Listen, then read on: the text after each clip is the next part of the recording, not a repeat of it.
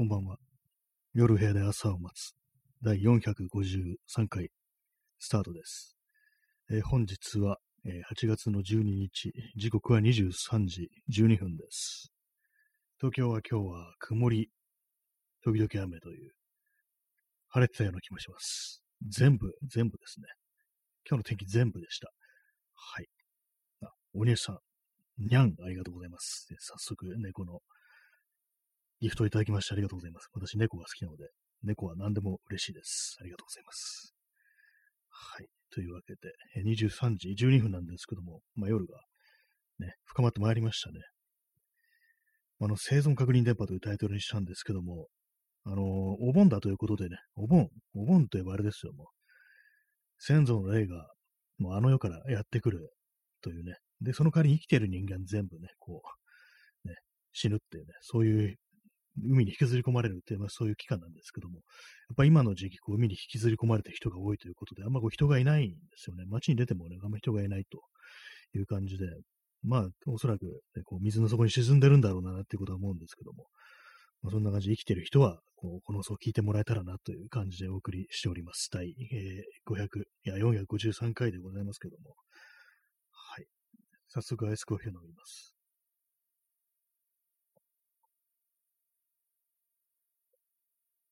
実際なんか本当に静かで、あれですね、人が、人がいないですよね。なんか人いないって変な言い方ですけども、まあ別にいるんですけどもね、なんかこう、思うんですけどもね、ほんとコロナ以後のね、感覚なんですけども、別に普通になんかこう人とやりとりして、こう会ったりして、なんか電話とかしたりとか、まあメールだとか、まあそういろいろありますけども、いろんなね、こうコミュニケーションの方法とかありますけども、なんかどうも人と会ってないような感覚になるっていうね、一切コミュニケーションしてないような感覚になってるしまうっていうのがあるんですけども、何なんですかね。実はもうみんな死んでて、私がこう会ったり話してるったりね、こう、コミュニケーションを取ったりしてるって思ってる人は、もうね、実は幽霊なんじゃないかみたいなことをね、若干思うんですけども、まあ、もし生きてたら、生きてたら、まあ、こう、手を挙げてくださいというね、そんな感じでございます。はい。えー、添え直します。まあ、そんな感じなんで、あの特に、本当ね、一切、ネタがないっていう、喋ることがないんですよね。今日本当にないですね。なんかね、こう、無理やりなんかひねり出そうと思えばね、どんどん出てくるんですけども、特にあのね、あれです、本当に。ニュースだとかね、まあそういうものに言及すればいいんでしょうけども、なんかそれは面白くないですからね。それこそネットの話題みたいなね、ネットで話題のみたいな、そういうのに触れたりしたらいくらでも出てくるんですけども、そんな話してもね、多分面白くないっていうね、多分その、胸くそが悪くなるだけっていうね、そんなことを思うんで、まあ、どうせ話すんだったら何かこう、ここでしかできないような話、ね、自分にしかできないような話っていう、そういうことをね、こう、思うんですけども、まあ、何もないんですよね。今日はないですね、本当にね。ここ最近ずっとなんか音楽をこう、ね、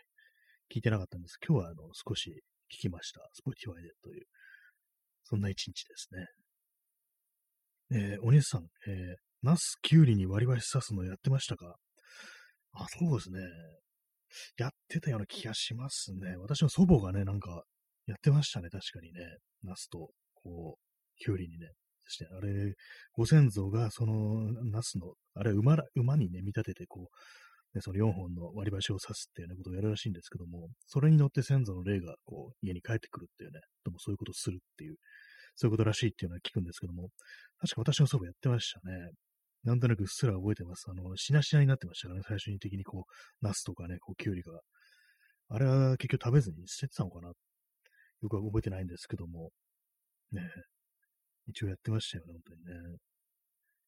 えーお姉さん、えーあんな貧弱な乗り物にと幼心に思ってました。まあそうですね、確かにもう、グラグラですからね、野菜ですからね、なんであれ、ナスとキュウリなんだろうってことを、ちょ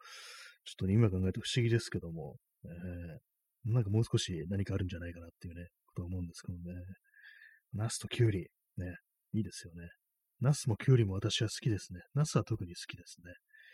キュウリたまにあの、ね、嫌いな人っていますけども、聞いてみるとあの、なんか青臭いから嫌っていうね、そういうことを言う人が多いですね。言われてみると確かにこう分かるような気がします。確かにねっていうね、あの、なんていうかあの、スイカの皮の方みたいなね、あの赤くない部分、甘くない部分を食べてるような感覚になるとか、そういうのに近いのかなと思うんですけども、まあ、そう言われてみれば確かに青臭いっちゃ青臭いよなみたいなことは思いますね。あれが気になる人も、まあ中にはいるのかななんていうふうに思うんですけども、まあ、私はキュウリは結構好きですね。基本的に。まあ、漬物が一番好きかな、キュウリの、ね、料理っていうと。ぬか漬けはなんかすごく好きですね。そんなね、あの、お盆のね、お盆のね、あの、行事、行事っていうかね、そのしきたりというか風習みたいなものがありますけどもね、ナスとキュウリに割り箸っていう、まあ今の、今の時代、ね、どのぐらいの人たちがやってるのかどうかわからないですけども、まあでもね、普通に手に入るもんですからね、ナスもキュウリも。やってみるのもいいと思います。ね、はい。なんかお盆トーク、ね。お盆、お盆、そんなに詳しくはないんですけど、お盆に。ね、民族学者ではないので。ね、あと、東京ではですね、あの、7月が早い時期で、7月で盆っていうのがあって、あれですよね、あのー、なんかお焚き上げだったかなんだっていうのかな、なんだったかな。なんかあの、ちょっとね、なんか木、木みたいなのを燃やすんですよ。迎え火か。迎え火ですね。迎え火というね、形で、迎え火送り火って言って、その迎えるときにまあ火を焚いて、送るときには火を焚くってそういう行事があるんですけども、あれはどうなんですか？東京だけなのかな？他のね、場所にもあるのかなと思うんですけども、なんか私のね、中の夏の風物詩みたいな感じで、なんかそんなことやってたな、みたいなね、ことをね、思い出しますね。はい。ね、迎え火、送り火。なんで火なんだろうってね。多分あれガイドになるんでしょうね。あのね、こう、のろしみたいな感じでね、こっちだよっていうね、そういう感じになるんだと思いますね。コーヒーを飲みます。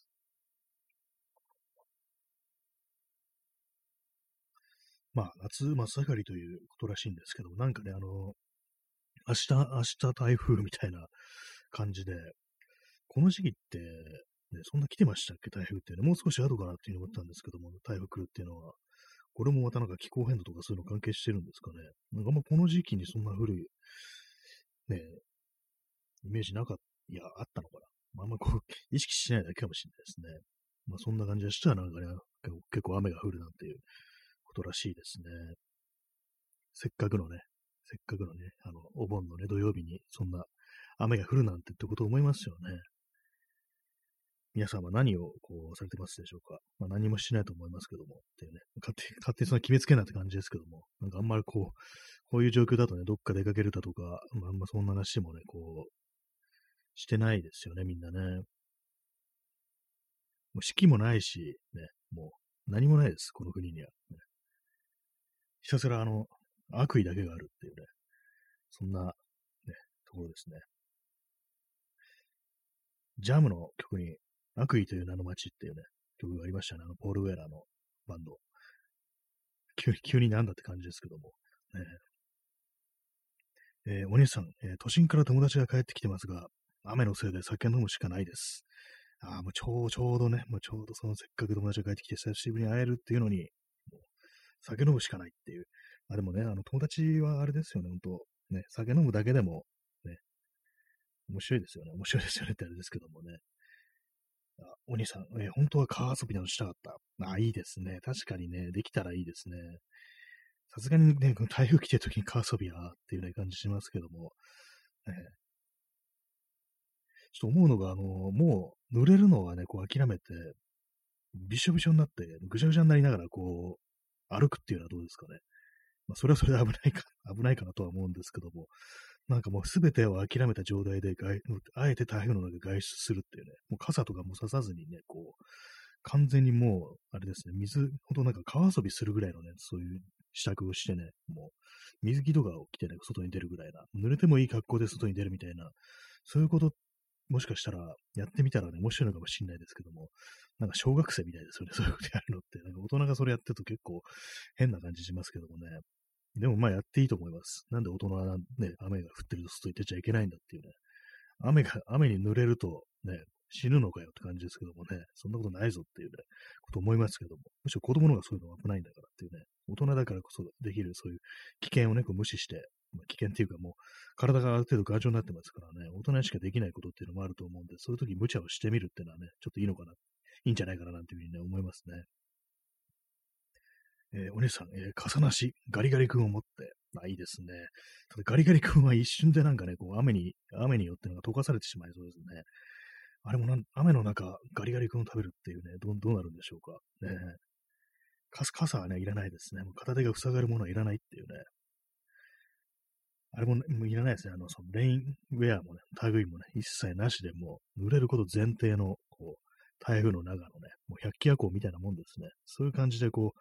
やってみたらね、面白いかもしれないですよね。雨、雨の中、台風の中、なんか外で飲んでる奴らみたいなね、ものすごいこう、ね、風がこう、来てるのに、ね、その中でなんか酒飲んでる人がいるっていう。それ見たら結構、ね、面白くなる結構テンション上がりそうな気がしますね。まあ、まあ、場所によると思うんですけど、本当になんかあの、ね、増水して危険だとか、そういうところでなければ、こう、ね、そういうのやってもいいんじゃないかぐらいのことは、まあ思ったりしますね。あえての、台風の中であえての外飲みみたいなことをするっていうね。まあでも飲み物の中に確実に雨が入ってくるっていうのはあんまりいい気分ではないですね。それはちょっと問題かもしれないですね。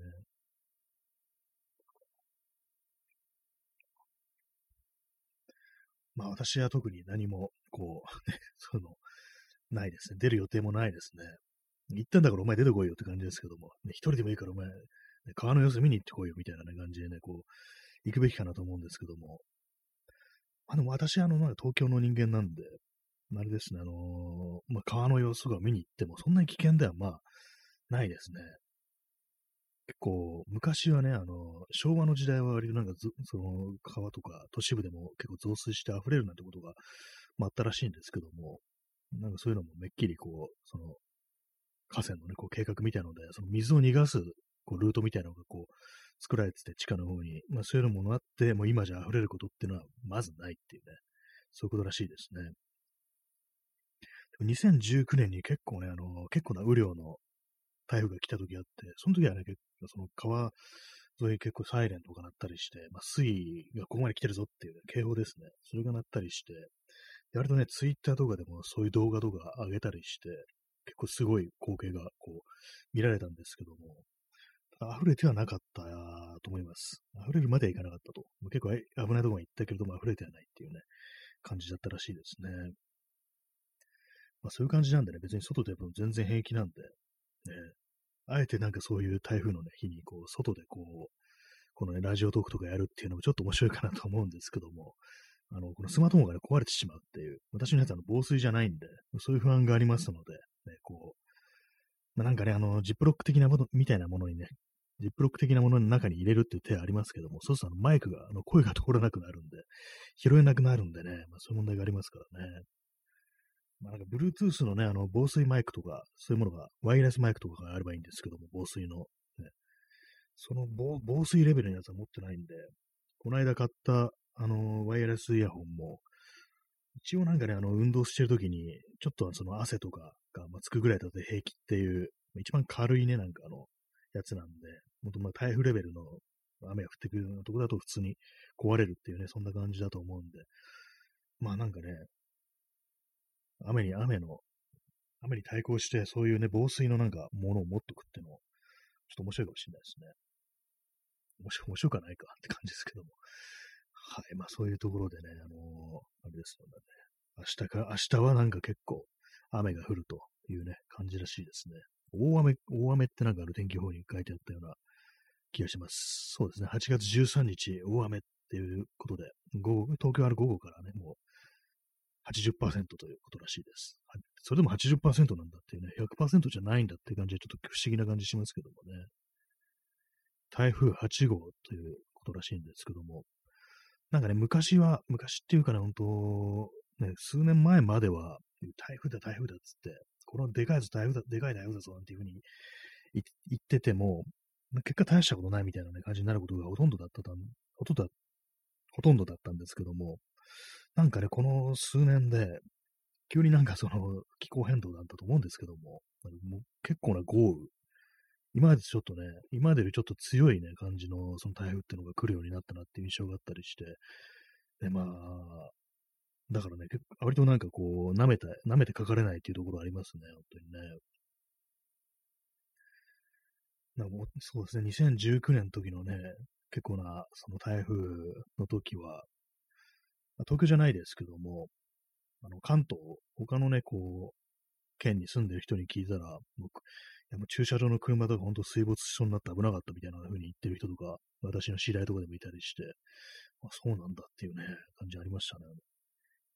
避難させたって言ってましたかね、高台に。普通になんかそこいつも駐車場に置いてたら水没してたっていう話をね、こう聞いたことがあるんで、まあまあね、こうやっぱ強まってるなと、ね、感じの、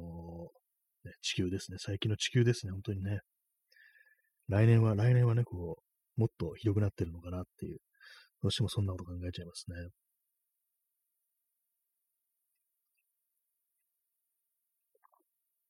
まあ、夏の思い出、夏にね、夏に何かやったっていうのはもう、2019年に海に行った、それぐらいですね。それ以外は、それからはあの夏らしいことは特にしてない感じですね。去年も、一昨年も、まあ大した、ね、8月の行事みたいなことやってなかったと思います。ね、でもなんか一番こう手軽なのって、花火かなと思いますね。花火は、その辺でできますよね。できんのかな？今できるんですかね昔、なんか子供の頃とかね、なんか家の前とかでこう、やっつうのね、普通の住宅街のね、路上とかでやってた記憶があるんですけども、最近見ないですよね、そういうのやってる。公園とかだとまあね、こう、若い人たちが、こう、花火やってるって光景見ますけども、なんかあの、お家の前でね、なんか、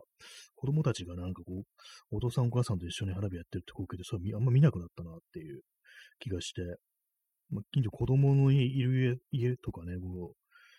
結構ね、まあ、あるはず、いるはずなんですけども、あるはずなんですけども、そういうのやってるっていうね、こう、景色を見たことがあんまないですね、それは。あ、お兄さん、カラカサ小僧ありがとうございます。あの、百100匹や、100匹じゃない、100機夜行のあれですね、ギフトですね。なんかランダムでなんかいろんな出てくるということでね、今日のカラカサ小僧をいただきましてありがとうございます。えー、これあの、カラカサ小僧、ね、こう、この傘の内がどうなってんだみたいなね、こう話をね、こうしましたね。えー、お姉さん、えー、マンションのベランダで花火しましたが、煙が充満して放置機になりそうでやばかったです。ああ、ベランダっていう手もありますけれども、まあ、まあ、ちょっとそうですね。確かにね。やばいですよね。ベランダもね、なんかいろいろできそうかなと思うんですけども、結構ね、あの、煙系はね、あの、割となんかそう、来るんですよね、あれね、なんか不思議ですけども。バーベキューとかもね、あんまこう煙出るもんやるとやばいみたいなね、そのがあったりして、ね、ベラン、ベランダでキャンプなんていうね、なんかそんなことをたまに聞きますけども、まあ場所によるよなというね、感じがしますね。えー、お姉さん、えー、風呂の換気扇で部屋に煙が、あそっち、そっちからもう入ってきたという感じなんですね。変な煙はね、嫌ですよ、本当にね。匂いもね、つきますしね、煙っていうのはね、本当に。火薬の、火薬の匂い。まあ、あれもなんかちょっと懐かしい気持ちになりますけども、えー、ちょっとベランダじゃ難しいですね。屋上とかがね、入れるところだとね、屋上でこう、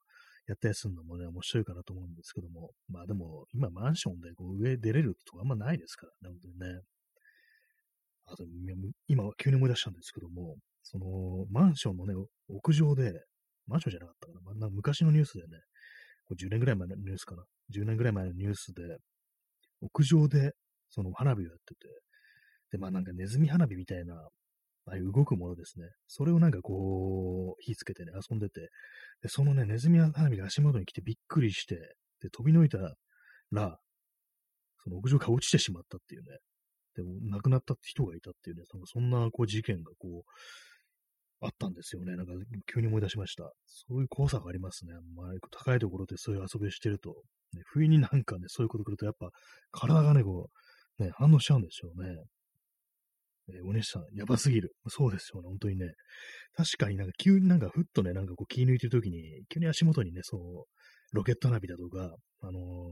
ー、ネズミ花火だとか、そういうの来たら、思わず飛び乗いちゃうかもしれないですからね。そしたら落ちるっていうね、そんな終わり方ってっていうね、感じありますけども、えーまあ、そういうのもあるんで、やっぱりね、こう、下に、下に降りてやっていきましょうっていうね、感じですね。まあ、路上でね、路上でやれてないんですけどもね、確かにそういえばみんな見ないですよね。こう昨今やってる人、公園ぐらいなもんでね。やっぱなんかあの、文句つける人がこういるんですかね。やっぱりね。なんかあの、ね、お姉さん、えー、せっかくなら、そんなーと絶叫したいですね。そうですね。もうどう、どうせならもう最後にそういうね、本当ね、映画みたいなセリフを吐いてから、ね、落ちていこうかなというふうに思うんでしょうけども、実際どうなるんですかね、ああいう時にね。何が起こったかわかんないかもしれないですよね。でも確かにまあ、ね、気持ちとしてはそんなですよね、本当にね。まさかのなんか、足元に何もないやんけっていうね、そんな感じになりますからね。本当になんかこう、ね、やっぱ安全なところでこうやらないといけないですね、本当にね。結構ね、なんか昔のなんか、ね子供の頃、子供と言わないですけども、なんか中高生ぐらいの時は、夏にね、なんかお花火やって、なんか結構、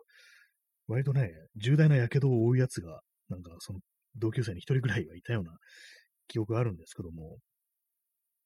なんかね、あのー、あれなんですよ。2学期がこう始まってからね、2学期ってことがなかなか出てこなかったですね。2学期始まってもなかなか出てこないから、あいつどうしたんだろうって言ったら、なんかそう、やけどで入院してたっていうね、よっぽどなんか無茶なね、花火のやり方したんだな、みたいなね、感じでね、なんかそういう感じの、こうね、まあ、怪我するのはね、ほんとね、損ですからね、そういうとこはまあやっぱ気をつけていきたいと。やっぱ火を使うものはね、やけどとか痛いですからね、あれね、苦しいですからね、なるべくならないでいいです。こうしたことはないです、本当にね。えー、お姉さん、えー、自殺で処理されるのかな。あと、さすがに、さすがにあれじゃないですかね、あの、ね、事故じゃないですかね。やっぱ周りの人みんな見てるでしょうからね。まあな、んだろう、そう、状況によってはそういう風になるっていうこともあるのかななんていうふうにね。まあでも本当、こう、まあ、柵がなかったのかな、その、ね、屋上も。まあでもあんまそう高くない柵だと普通にね、こう、バランス崩してね、落っこっちゃうってこともあるかもしれないですね。まあそういうことがあるので皆さんもね、こう、ね、あ、お兄さん、花火師、花火師って、ね、花火師の死が死ぬの死になってますけども、ね、そういう、そういうね、あの原因になるのかなっていう感じがしますね。やっぱり、あね、地面、地面でやりましょう、地面でやりましょうという感じですね、本当にね。まあ、本当なんか、うん、確かに見ないですね。公園とかでもそうめったに見なくなりましたね。今なんか、自分が子供の頃とかね、なんか公園とか行って花火とかやったことなんとかあったんでね、もう少しいてもいいかなと思うんですけども、ね、なんかあんまいないですね。っていうかなんかあのー、中高生いなくないですかね。中高生がなんかいないような気がするんですよ、最近。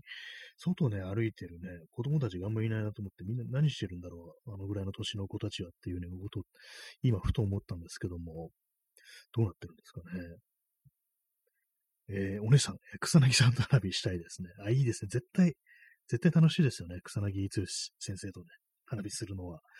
ね、絶対ね、面白いですよね。あの人も、多分何かね、きっと面白いことをしてくれるというふうに思うんですけども、そういえば、あの、あれです、あの、思い出しました。あの、昨日通りました、あの、草薙さんが、あの、全裸で前転した公園、ね、あの、東京ミッドタウンのね、隣にあるあの公園に行って、行ってっていうか、そこ別に目指したわけじゃないんですけども、あのね、あの、昨日芝浦の方行ったんで、芝浦の方からね、こう、戻ってくるときには、その、通るんですよ。その公園とこ。で、その前通ったときに、あ、この間あの話したあの公園じゃないかみたいなね、感じでね、こう、立ち寄ろうかなと思ったんですけども、結構暑い日でね、暑くってね、疲れてて、ちょっとそこまではできず、公園の中まで入らず、表からね、あの、あ、ここかみたいなね、ことをね、確認しましたね。うん、ここでかってね、いくら夜中っつってもここかみたいな感じありますね。あんなにね、こう、ね、周りに人がたくさんいること、ところでね、前転してなんか絶叫してるね、こう、アイドルっていうね、なかなかそうですね、あの、お姉さん、暑いっすね。暑いですね、本当にね。ここかっていうね、聖地、聖地ですよね、いわゆるね。あそうですね、お姉さん、え、遠くから聖地を目視。そうですね。草薙先生の、ね、聖地ということでね、確認させていただきましたけども、どのあたりなのかっていうのはね、そこまではね、ちょっとわからないですけどもね、ちょっと延長したいと思います。毎日延長チケットを使うというね、かなりね、こう、こう豪勢なね、感じの放送をお送りしております。えー、P さん、えー、草薙剛と花火をすると、一緒に絵頭2時50分もやってくれそう。かっこ、テレビと現実を今度。いいですね。絵頭2時50分や、やってくれそう。絵頭2時50分のネタを草薙先生がこうやってくれるっていうね。もう最高ですね。もう絵頭本人は来なくても、草薙剛が草薙先生が来てくれくれたらもうね、それはもう、江頭2時50分がいるも同然っていうね、感じですからね。どうなんですかね。実際でもやってくれそうな気するますね、草薙さんはね。なんか、こう、普通になんかね、こう、あれですよね。リクエスト答えてくれそうなっていうね、感じありますね。えー、お姉さんね、www っていうね、笑いを意味する、えー、草をいただきました。はい。えー、P さん、え、プッスマの見過ぎ。ああ、プッスマ、私ね、あの、テレビをね、こう見たくなって長いんでね、こう、あんまそう、どういう番組かとか理解してないんですけども、そういう、そういう感じなんですね。テレビだとそういう感じなんですね。草薙剛って人は。コーヒーを飲んでおります。えー、お姉さん、えー、TBS で胴上げして天井に穴を開ける。ちょっとやばいですね。高く上げすぎて、ね、天井に穴が開くっていうね、ちょっとあの殺意を感じるような、ね、感じですけども、ね、天井に穴が開くって結構危ないですよね。でも胴上げって結構危険ですよね。なんかたまになんか胴上げで、こう、キャッチに失敗してなんか死んだとかなんか聞きますからね。今日落っこちて死ぬ話よくしてますね。さっきもそうですけども。そうですよね。胴上げ失敗のね、話ってなんか、割とね、なんか聞いたりして、なんか一時期ね、なんかもう、10年ぐらい前にね、なんか、何回か連続してニュース、まあ、それあの、一つね、こう、ニュースね、流れたら、まあ、それ連鎖的にね、同じような、こう、ニュースを流すってのあると思うんですけども、まあ、ニュースバリューみたいな感じで、ね、そういうことだと思うんですけども、なんかほんと祝い事のね、もう、胴上げなんて絶対お祝いのね、感じでやるわけですから、それでね、みんなでこうワイワイやって、思いっきり持ち、ね、こう、ね、上空にぶん投げてね、で、キャッチ失敗してね、こう、叩きつけられるっていうね、もう最悪な、なんかもう、そのね、落差たるやって感じですよね。さっきまでは本当になんかね、めちゃくちゃ盛り上がってたところがね、死っていうね、どう、どうなるんだろう、あれっていうね、ちょっと考えるのも怖くなるんですけども、ね、誰の、まあ、誰のせいっていうね、こともなんか難しいですけどもね。えー、お姉さん、えー、胴上げ師、胴上げ師などが存在するのか、なんなら憧れの死に方。あの、そういう考え方もありますね、確かにね。そう、なんか、一番のね、こう、クライマックスで、こう、お亡くなりになるっていう、そうですよね、頂点でね、人生の頂点で、もうこの世界をね、もう、上空から見下ろすような、そのぐらいのね、こう、ぶち上がり方をしたときに、その時に、まあ、こう、ね、天国に行けるんであれば、いいのかもしれないなと思うんですけども、まあ、天国って言いましたけども、でも、あれですからね、物理的には下に叩きつけられてるっていう感じですからね、その落差みたいなのがちょっとね、恐ろしいかもしれないですけども、確かにね、そのテンション的にはマックスのところに、ね、死があるっていう、なん、なんなんですかね、これ。結構人生っていう感じがしますね、なんか。雑なこと言いますけども。人生ってなんでって感じですけども。人生って言っときゃいいのかっていう感じですけども。なんかね、そういうところはありますよね。なんか、深い風のことをね、なんかちょっと深そうなね、言い方をしてしまいますけども、そうね。人生のクライマックスでこう息を引き取ってこそ、ね、思考の、ね、こう、死であるなんていうね、まあ、よくわかんないこと言ってますけども、まあ、それは確かに憧れかもしれないですね。私がね、今後の人生で胴上げされるのって、どんなことだろうっていうね、思いますよね。ない、ないなっていう感じなんですけども、ね、まあ、殺すために胴上げされるっていう可能性はあるかもしれないですね。よくわかんないですね。何言ってんでしょうか。今日ちょっとよくわからないですね。話のネタがなさすぎてよくわかんないこと言ってます、今日は。えー、P さん、えー、胴上げされた人、天井のライトに近づくと熱いらしい。えー、吉祥寺のライブハウスであったと聞きます。あ怖いですね。確かあの、ライブハウスね、天井とか低いところ、多いですからね。暑い、確かに暑いですね、あのライトってね。実際にあったんですね。ライブハウスで、それ上にぶつかったりしたんですかね、それはね。ちょっと、ね、気になってきたんで、あの、検索します。なんかちょっと物騒な話ね。ね、検索するのあれですけども、胴上げ、事故。うわ、なんか 嫌なサジェストが出てきますね。胴上げ事故、ライブハウス？はい。ああ、なんかこう、パッと見なんかそれっぽいのが出てこないですね。まあでも結構ありますからね、ライブハウスとかね、モッシュとかダイブとかでなんかそういうので怪我がなんかつきものっていうのね、こう、ありますからね。まあ、そういうのもあって、割となんか怪我しがちなところではあるっていう、そういうまあ、ところあるかもしれないですね。えー、お姉さん、目玉が焼けて、あ、怖いですね。もう天井に近づいてじりじりとね、こう目が焼けるっていう。確かに強烈なね、光をね、見ると目に悪いなんていうこと言いますからね。ほんとそれこそ目玉焼けちゃうかもしれないですよね。やっぱりもう、やめて、やめていきましょう、胴上げは。ほんとね。うん、天井の低いところ特にありますけどね。胴上げ、胴上げ事故ね。いろいろありました、ほんと。えお姉さん、禁止で。そうですね。もうこれはもう禁止していきましょう。もうえー、P さん、えー、フォースフロアという小さな箱が吉祥寺にあったときに、あもう具体的な名前があるんですね。フォースフロアってのあったあるんですね。渋谷にセブンスフロアってありますよね。あれと関係してるんでしょうか。私、なんかこう、一体、一体じゃないや、こう、一回行ったことありますね。二回か、二回ぐらい行ったことありますね。そのセブンスフロアっていうところに。フォースフロアってちょっと検索してみようかな。なんかこれ なんかこういうところでね、こう、リアルタイムで検索するのもなんか悪いことしてるような気になりますけども、フォースフロア。まあ、特に出てこ来ないですね。まあ、ライブハウスの、小さなライブハウスの、こう、事故なんてもう、まあ、そんな出てくる、検索で出てくるような感じじゃないかもしれないですね。えー、お姉さん、えー、今後、草薙さん以外の胴上げ禁止で、まあ、もう草薙さんはね、あの、違い保険というか、もう、特例として草薙さんだけ OK っていうね、感じで、もう草薙さんはあの、あれです、あの、公園でね、あの、ミッドタウンのね、隣の公園でこう、胴上げしていきましょう。そうみんなでね、こうわっしょいわっしょいって感じでね。まあ、あそこ草だからね、最悪ね、落ちても、ね、死なないかもしれないですからね。私も聞いたその胴上げのね、事故の例は、白髪のコンクリート、アスファルトだったっていうことだったんで、もう草とか土ならね、まあ死なないかもしれないなということでね、まあそれはあの草薙さんに聞いてみてという感じなんですけどもね。えー、P さん、えー、今、阿佐ヶ谷、間違えた、高円寺。あ、そのフォースフロアっていうライブハウス、小さな子、高円寺にあるんですね。ああ、でもなんかそういろいろあるもんですね、事故っていうのはね。高円寺のフォースフロアの話題にが出てくる、ね、そんな放送なんですけども、ね、お姉さん、えー、嬉し泣きのね、こう、絵文字ありがとうございます。やっぱりまあ草薙さん以外はね、こう、あげちゃいけないよっていう、まあ、感じですのでね。完全に私の今頭の中に出てくるね、草薙さんが、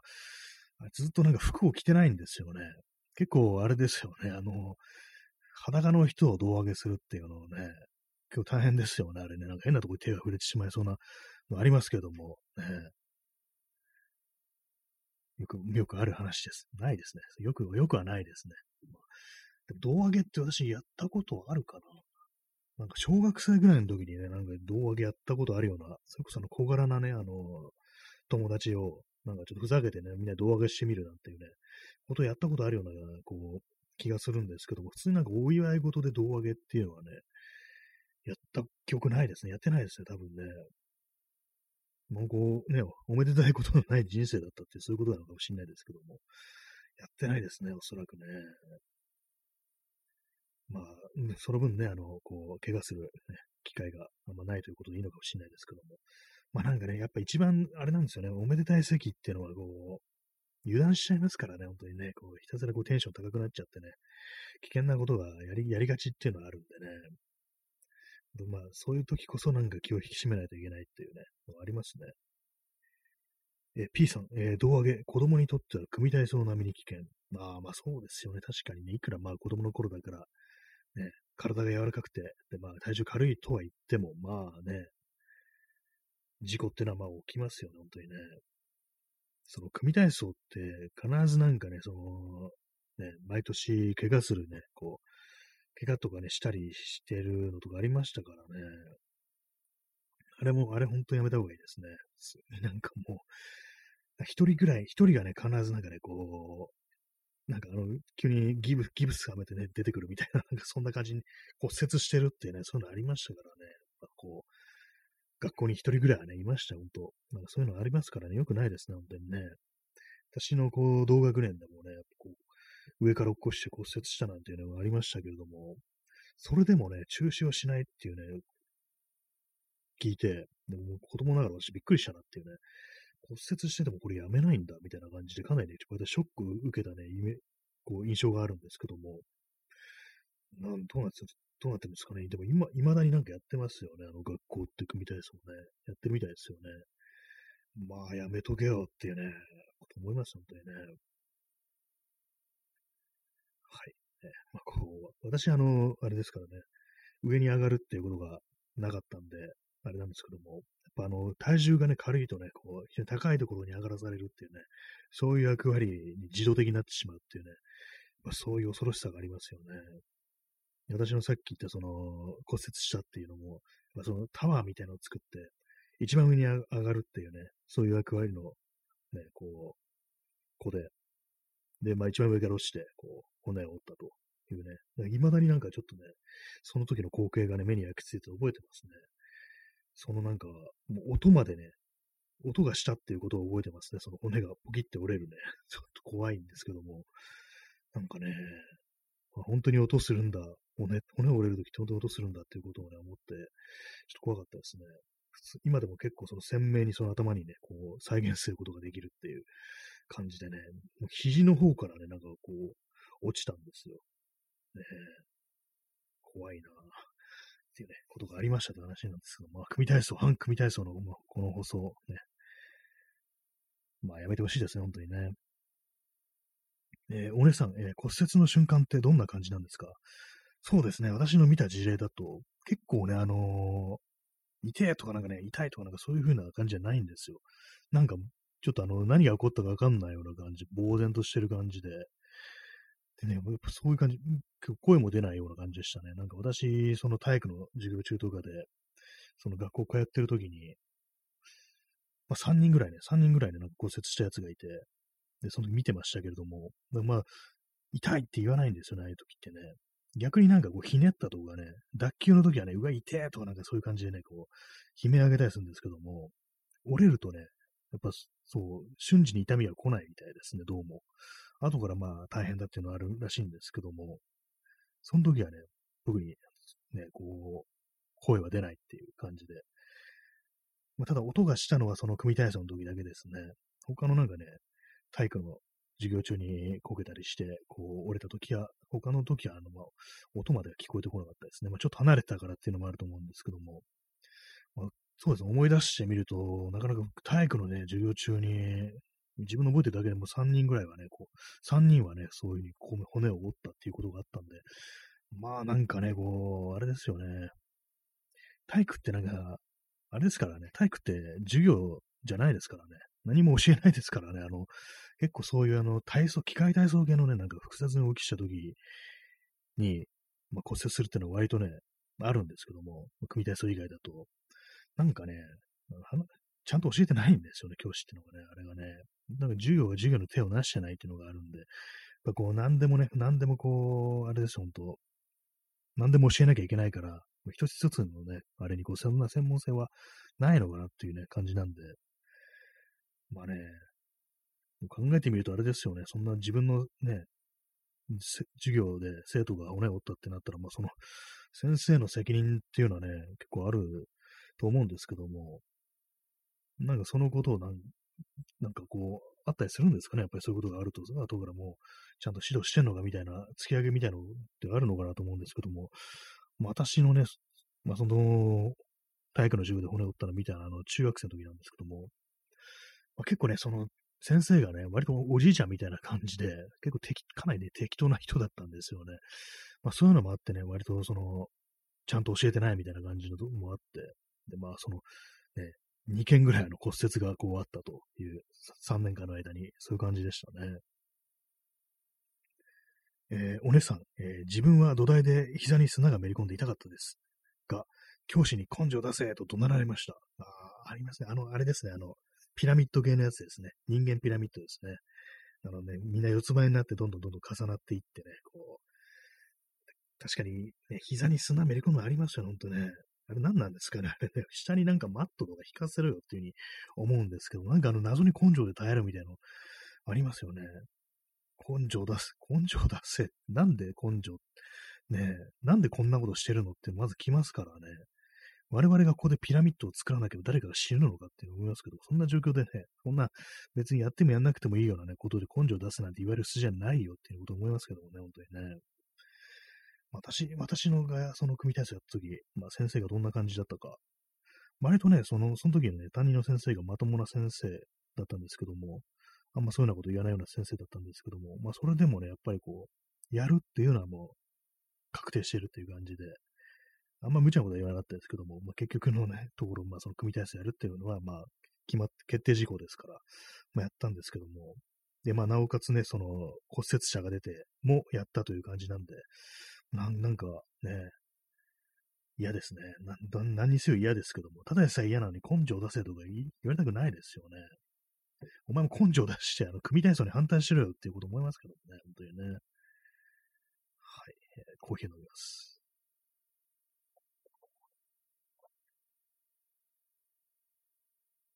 あ、組体操反対するの結構根性いりそうですよね、普通にね。それはね。まあ、こう、いろいろね、なんかこう、あるのかもしれないですけども、結構そういうのを、結構声高にね、言ってる人もいますよね。なんかそういう、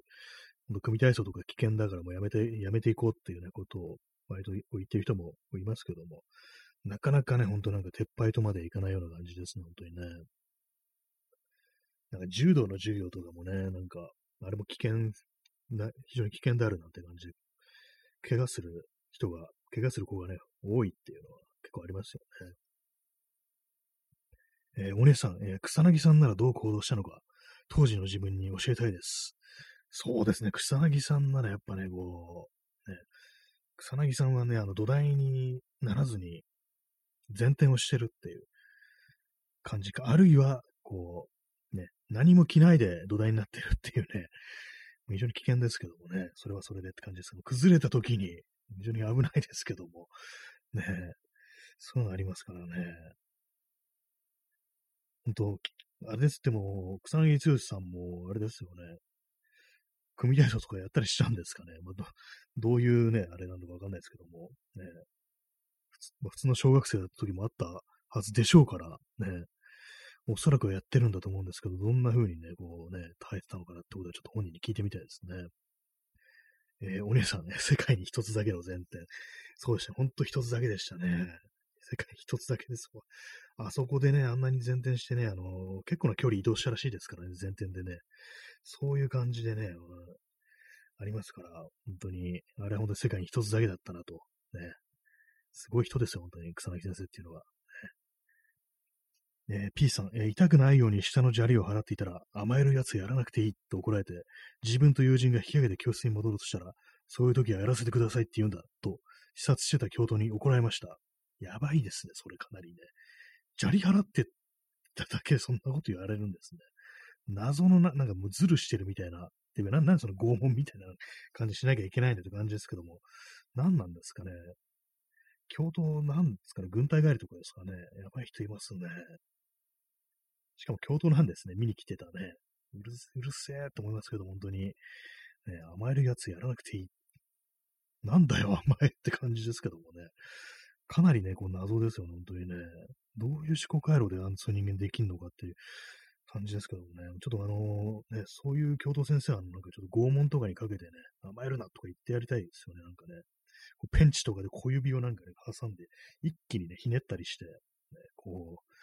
う、ね、もうちょっと気持ち悪いこと言うのやめて、やめましょうか。まあそんな感じでね、こう、とにかくひどいですね。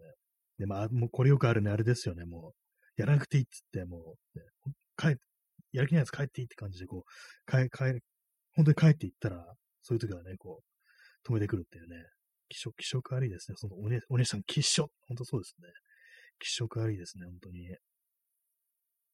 そういう教徒だけを集めた、そういう先生だけを集めたね、あの、組体操とかね、もうめちゃくちゃ難易度高い組体操とかね、もうやらせなきゃダメです、本当にね。えー、お姉さん、えー、砂利払うのは小学生の中でも裏座なのに。あ、そうなんですね。裏、裏座だったんですね。私の時はね、あのー、あれなんですよ。すいません、あの、さっきなんかね、こう、自分も同じ苦しみを味わったみたいな感じ言っちゃいましたけども、実はね、あの、砂利じゃなかったんです。ゴムチップだったんです。だからね、あんまり痛くなかったっていうのがあるんですけども、まあそうですよね。砂利だったらね、ちょっとありえんぞっていう感じですよ。本当食い込みますからね、いざにね。そんでなんか怪我したらどうすんだって感じですけどもね。まあそういうのもあり、ね、こう、なかなかなんか非人道的なね、行為を、拷問みたいなことをね、子供にしてるっていう、組体操、今すぐやめた方がいいっていうね、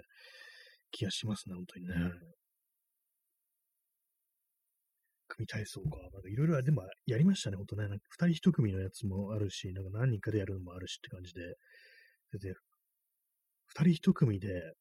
一人がなんか土台になって、で、その膝じゃない、あの、ももの上に、もう一人をね、こう乗せて、で、なんか微妙な形でバランス保って、で、その上に乗るや、上に乗る子の方がなんかこう両手をね、こう水平に広げてなんか、ビシッとね、こうポーズを取るなんていう、あれなんていうのかわからないですけども、そういうのもありましたね。あれで骨折したのもなんかいたような、こう、気がします。ねえー、お姉さん、えー、基礎基礎教徒を集めてバトルロワイヤル。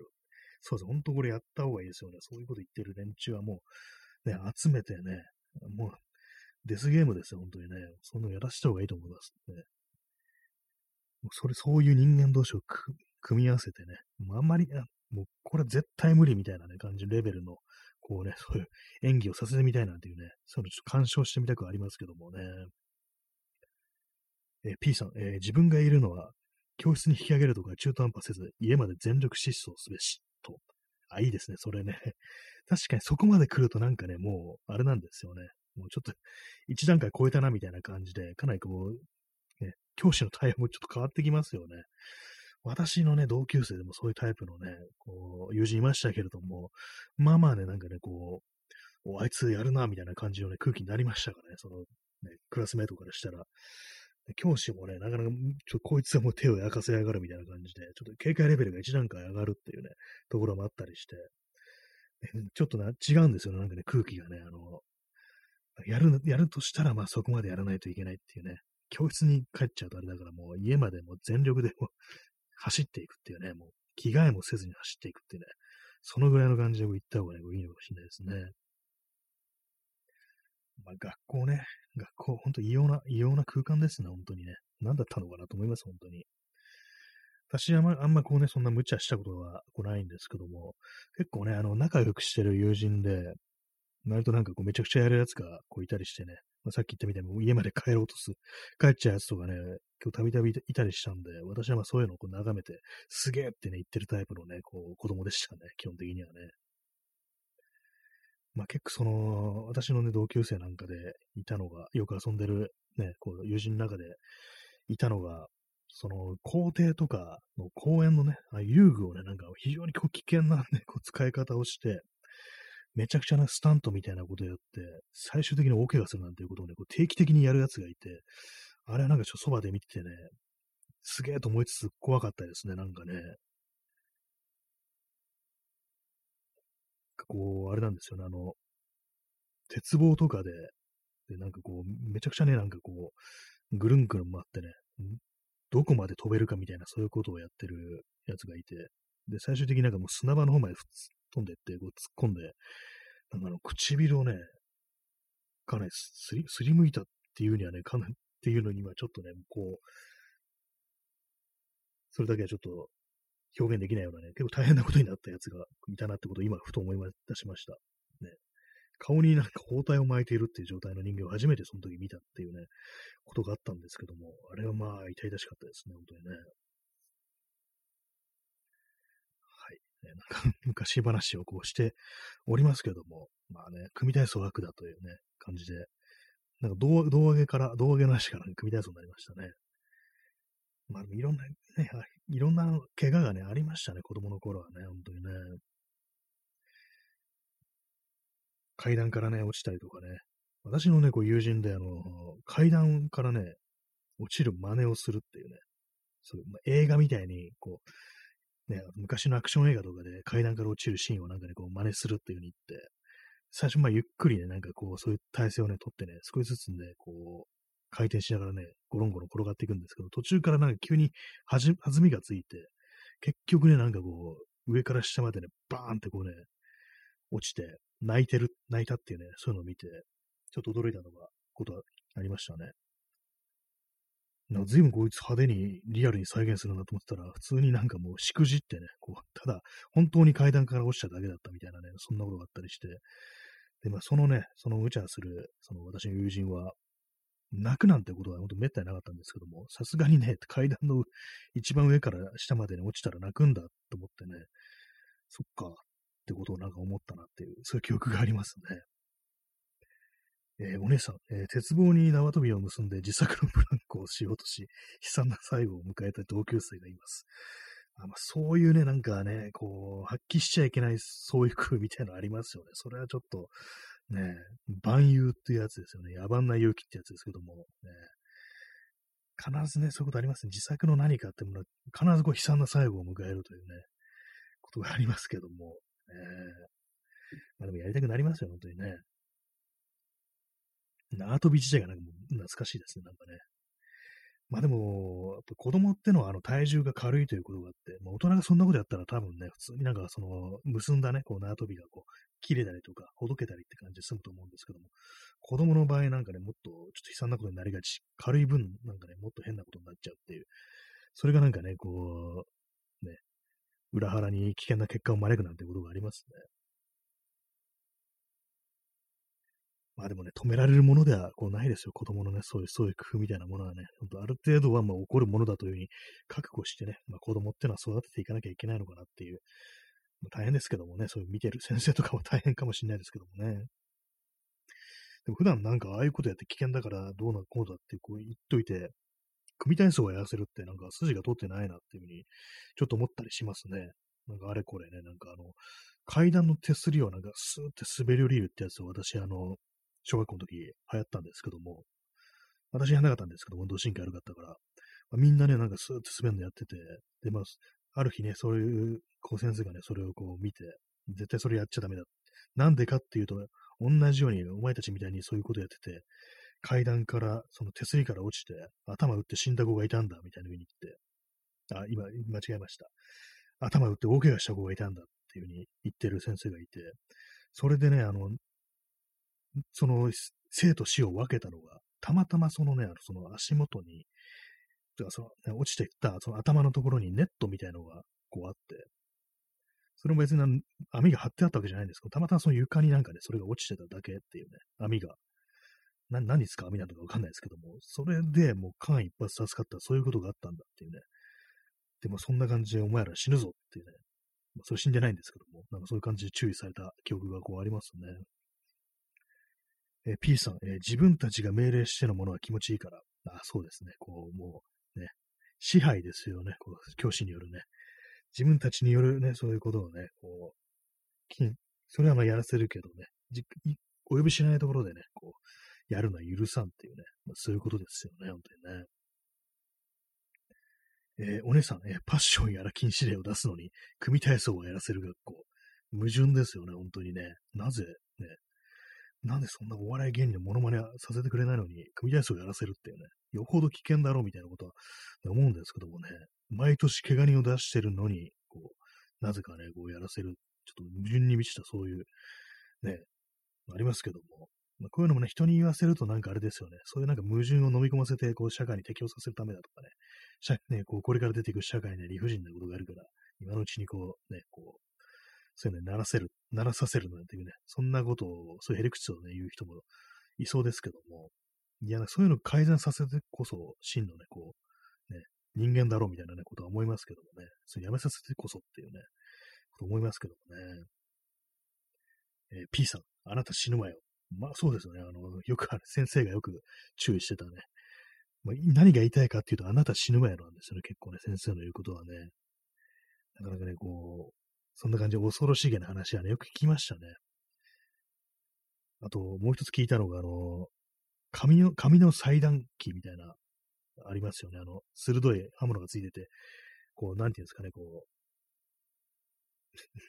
難しい、表現するのが難しいですけども、そのね、紙をね、一台の上に置いて、そこでジョキッとね、なんかこう、下ろすと、その刃刃刃物の部分を下ろすと、ね、裁断できるっていうね、えー、お姉さん、ああ懐かしいです。そうです。あんま見ないですからね、あれね。なんかこう、今、紙を裁断するなんてあんまやんないですからね。えー、今思うとかなり恐ろしい道具ですね、お姉さん。そうですね、そうなんですよ。それ、その時ね、そその先生がまあその裁断機を使うんですけども、子供たちはね、使わないんですけども、その時まあその先生がね、こう、こういうものは気をつけた方がいいって言ってね、それあの、先生の前の学校での同僚で、これで指を落とした人がいたなんていうふうにね、こう言ってて、その時あの、落ちた指をすぐ拾って、病院持ってったから繋がったんだけれども、少しでも遅れてたら、普通にまあ指がなくなってる、そんぐらいのね、こう、恐ろしいものなんだからみんな気をつけなさいっていうね、絶対に先生に言わないで使っちゃダメだとかってね、なんかそんなことをこう、言ってましたね。えー、お姉さん、えー、考えうる最悪の事態は大体起こってるんですね。そうですね。確かにね、もう、注意が出る出る時点で、まあ、起こってるっていうね、まあ、感じですよね。まあ、それ胴胴上げでね、あの、天井に突っ込むってこともね、もしかしたら起こってるかもしれないですね。本当にね。なんかまあ、学校はね、本当なんかいろんなね、こう、悪いことが起こるっていうね、そういうところですからね、本当にね。なんなんか結構、今思い出してみると、結構無茶なね、ことやってるやついたなと思ったりして、今思い出したんですけども、あの、教室の窓、窓で外側ですよ、本当ね。窓から出て、隣の教室に入るって、別にその外のベランダみたいなのがあるわけじゃなくて、あれですよ、壁にしがみつきながら、こう、なん、なんていうんですかね、あの、それこそなロッククライミング的な要領で、なんかね、こう、隣のね、隣にある教室に入っていくなんていうね、ことをやってるやつがいて、あれも一歩間違えたら、それ確かにあの、3階だ、3階だったんです、その教室は。落ちたら、まあ、最悪死ぬってね、ことをね、こう、やってるね、のがいましたね。中学生の時です。バカですね、本当にね。お姉さん、すごいポテンシャル、そうです。まさしくなんか本当に、こいつはアホかっていうね、まあそいつヤヤンキーだったんですけども、なんかね、何だったんだろう、あれはって思います、本当にね。なんか前にね、だいぶ昔ですけども、なんかあのー、女子高校生がパルクールをやるっていうね、なんか CM の動画だと思うんですけども、それこそなんかね、ボカレスセットみたいな、なんかそういう CM で、それでなんかね、女子高校生がパルクールでね、校舎の壁をよじ登るみたいなね、なんかそういうのがあったんですけども、なんかね、なんでこれありなのみたいなことをちょっと思っちゃったりして、こう、怪我したらどうすんだよみたいなね、ちょっとあの、先生みたいなね、なんかことをちょっとね、こう、思ったというね、まあ、そんな感じのことが、こう、ありましたね。あ、耳かきさんね、30分延長チケット、ありがとうございます。大変助かります。ね、本当に毎日毎日いただいて、すごく嬉しいですね。毎日毎日こう1時間やってるというね、まあそんな感じのこう放送なんですけども、あ、もう57分ですね。終わりの時間がこう近づいてしまいましたけども、ね、本日なんかこう危ない話をずっとこうしてましたね。なんかこの手の話はね、こういろいろ出てきそうですね。思い返してみれば。みんなのね、こう、九死日生体験みたいなものをね、こう、ね、選ぶ、えー、募集するのもいいかもしれないですね。えー、お姉さん、時たま教頭目線にもなる。大人になった。まあ、そうですね。ちょっとあの、こ怖いなみたいなね、これもしなんか起きちゃったらっていうね、ことは、やっぱちょっとね、頭をかすめたりはしますね、本当にね。え、P さん、延長チケットどうやったら送れるのか。そうですね、なんか人によってはなんか送れない、なんか出てこないっていうね、なんかその、ね、機種によってなんかその、あれなんですかね、バージョンが、アプリのバージョンが違うのかなっていう、こう感じなんですけども、ね、まあそんな感じで、今日もね、危ない話をいろいろしてきましたけども、ね、危ない話をする回っていうのがちょっとあってもいいのかもしれないですね。危険なこと、今であった一番やばいことこういうのなんか誰にしてもありますからね。割と結構いけるのかもしれないですね。まあ、子供の頃の話って大体まあ結構共通してるところがまああったりするから、ね、まあ嫌なこともいいこともね、こういろいろこうね、ありましたからね。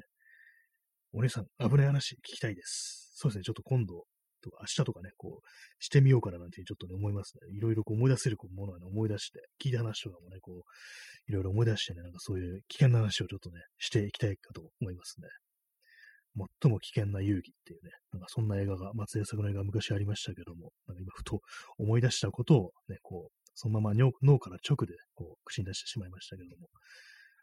はい、え、そんな感じで本日、えー、453回目の放送いかがでしたでしょうか。まあ、危ない話、話っていうのはね、結構そこ、ね、間違いないんで、またこうしてみようと思います。はい。まあ、そんな感じで、えー、ご清聴ありがとうございました。えー、それでは、さようなら。